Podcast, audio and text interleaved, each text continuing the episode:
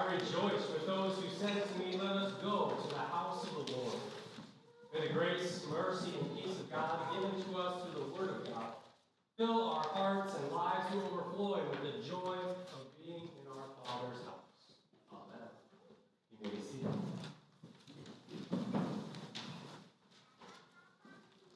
Dear brothers and sisters in Christ, at times, Paul's epistles can be difficult to read.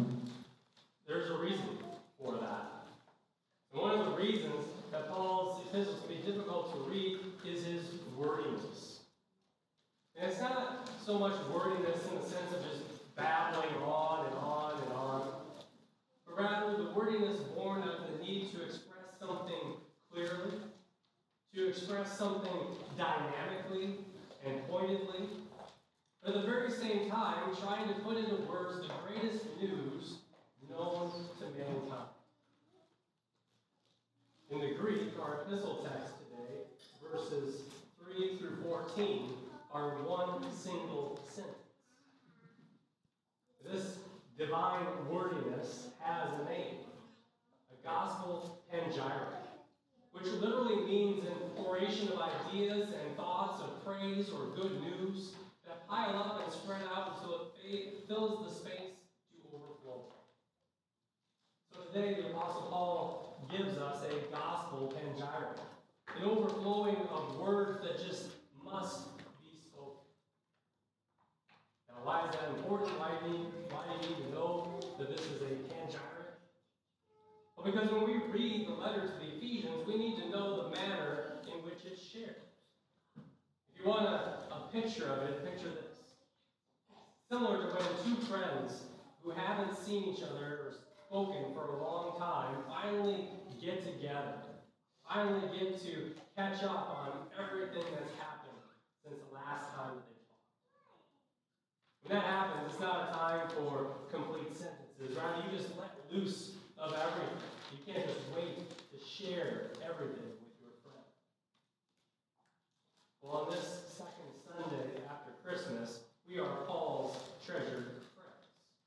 And he has a gospel panegyric, a message overflowing with truths that just must be spoken to us. And these truths are all centered around one point God has chosen. God wants us to be his own. We are chosen by not, we are not chosen by the law. Okay? We're not chosen by the law. As though you and I are chosen over and above somebody else. But rather, we are chosen in Christ by the gospel, through his initiative, through his work, and his completion. So you see why Paul's wordiness makes sense here? He can't get enough how blessed we are in Christ. That we have every spiritual blessing, that God saw your face, my face, all the faces of all the believers before the foundation of the world. According to his love and purpose, we are predestined to be God's children. We have forgiveness of all of our trespasses. We're lavished with the riches of his grace, given wisdom and insight to actually know the will of God. All of us. all of this is sealed through the promised work of the Holy Spirit in our lives. We are chosen. We're chosen. It's all about God, not about us. And that's big news. That's good news for us. That's worthy of an overflowing of gospel words. Because if our being chosen is about us, then we're all in the same boat. And that boat is condemnation. It's a sinking ship. Because absolutely no one is chosen by God according to their works or according to their worthiness.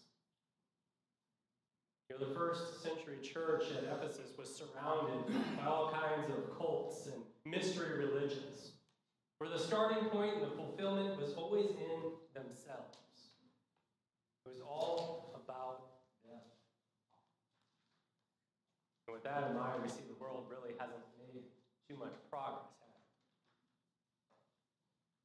Paul's gospel panegyric has a completely different focus, where the starting point and the fulfillment are all in Christ.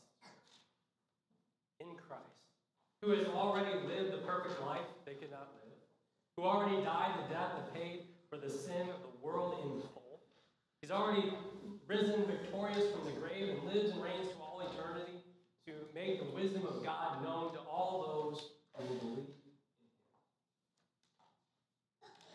This message that you believe this morning is a message that's radically different from most of the world. And the reason that it's so radically different is because it's all about Christ, not about you. And an acid test for this is to simply ask the question how do you know what happens when you die? Because the answers to that question will either have a starting point with the person or a starting point with God. If the answer starts with the person, it will ultimately be wrapped up with personal opinion, personal accolades, and accomplishments. It will most likely ultimately end in a question mark. But the answer begins with God, if the answer begins with our triune God, it will be 100% Christ. His life, His death, His resurrection. The Holy Spirit giving us faith to believe in Christ and the Heavenly Father providing and sustaining us as His beloved children. And it ends with an exclamation point because of the certainty that we are indeed chosen in Christ. And that truth sets you apart. We have been chosen by God. And commitment is our response to His choosing. The commitment is found in a relationship whereby our entire lives are filled with praise. As we, in our person, with our lives, through our growth, reveal the will of God to the world whom God desires to save just as much as He desires to save us. We rejoice with one another and encourage one another. Let us go to the house of the Lord. We look at our gospel text and we see that as at age 12, an age when a lot of times in the world today, parents will say, What are we going to do? I'm not going to force my child to come to church. They're old enough to make that decision on their own. At age 12, Jesus was saying that his heart burned to be in his Father's house. His ears couldn't hear enough about God's promises and God's will on this first Sunday in 2022, is that where your heart is? We must confess that oftentimes it isn't. For what have we ever done that we should be chosen by God? We're prone to sin. We are rebellious, rebellious by nature, more willing to follow our own hearts than to be led by God. And the people that Paul spoke to were no different. But that's the reason for his wordiness. He couldn't narrow it down to just a few words, the overwhelming and overflowing notion that in Christ, God's love is such that he sees us in our sin. He sees us deserving condemnation and eternal death, but instead he reaches out to choose us in his grace through his Son, Jesus Christ. And that choosing, his choosing of us, gives every moment of our lives defining purpose. Unlike Paul, Luke, without any detail whatsoever, is able to fill in Jesus' young life with the words Jesus grew and became strong, filled with wisdom, and the favor of God was upon him. Jesus increased in wisdom and in stature and in favor with God and man. Basically, Jesus' young life is reduced to the fact that he had to be about his father's business. And it had to, didn't come from an outside force or influence, but rather by the purpose which defined him. The purpose of his life in the flesh had to do with that which was from God. Jesus went through life with the knowledge that the, the men and women with whom he interacted would be the men and women for whom he would lay down his life. Every step of his life, from the cradle to the cross, was defined by God's plan, God's plan of redemption. His desire to be in relationship with you and me. As those who have been chosen, we have the same defining purpose to live in relation to God and His perfect will. Now, as we look in our gospel text, we saw Mary and Joseph losing the Son of God and leaving him behind. And it's sometimes easy to kind of bash Mary and Joseph. How could you lose the Son of God? But instead of bashing Mary and Joseph, we need to realize that all too often we do the same thing. It really isn't that hard to do. Our lives are certainly filled with a lot of responsibilities, a lot of decisions and priorities, all good and fine things. But we can leave Jesus behind even because even these good things aren't necessarily Jesus' priorities. Again, we must confess that all too often our prayer life falls short. All too often, we don't spend the necessary time in God's Word and in devotions. Sometimes we see spending an extra hour and coming to church on Sunday morning for Sunday school and Bible study to be a burden rather than a necessity. We need Jesus. And while people in the world may look for Jesus in so many different places, whether that be emotional experience or self help theology, we see that Mary and Joseph found Jesus right where he told us he'd be found in his father's house. And think about it this way if learning more about God was a priority for the Son of God, shouldn't it be a priority for us as well?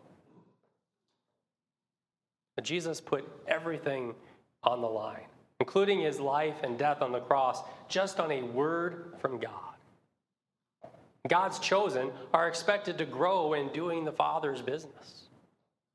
What was Jesus doing as the Son of God? Today we see he was learning.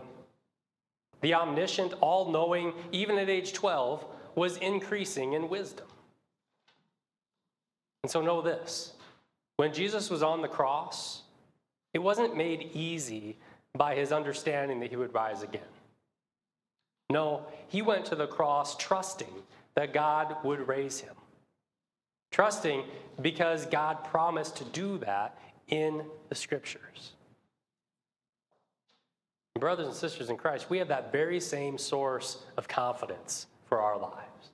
We have that very same source of comfort. We have that same Word of God. God expects us to grow and increase in wisdom because we, we can't help but grow in doing our Father's business. In response to Paul's panegyric, God desires that we grow and increase in Christ. and parents, grandparents, the growth expected by God is intentional because it's His purpose for our lives. We are to revel in the wisdom of God so that we overflow with words and a gospel message that simply must be spoken. And of all the things that we can provide for our children and our grandchildren, all good and fine things, there is nothing better. There is nothing more important than intentionally taking them to the Word so they can increase and grow and mature in the Lord. It won't just happen one day by surprise. As God's chosen ones, we are chosen with a purpose. So that as we go about the intentional business of our Father in our entire lives bearing witness to the good news, that others will see your life overflowing with the gospel, an outpouring of life changing, priority altering, and a joy filled message that simply must be spoken. As we grow in wisdom through God's word, we are blessed through the body and blood of Christ given and shed for us. As we do that, may we always know, as Jesus knew, the importance and the joy of being in our Father's house, receiving his gifts of grace. Amen.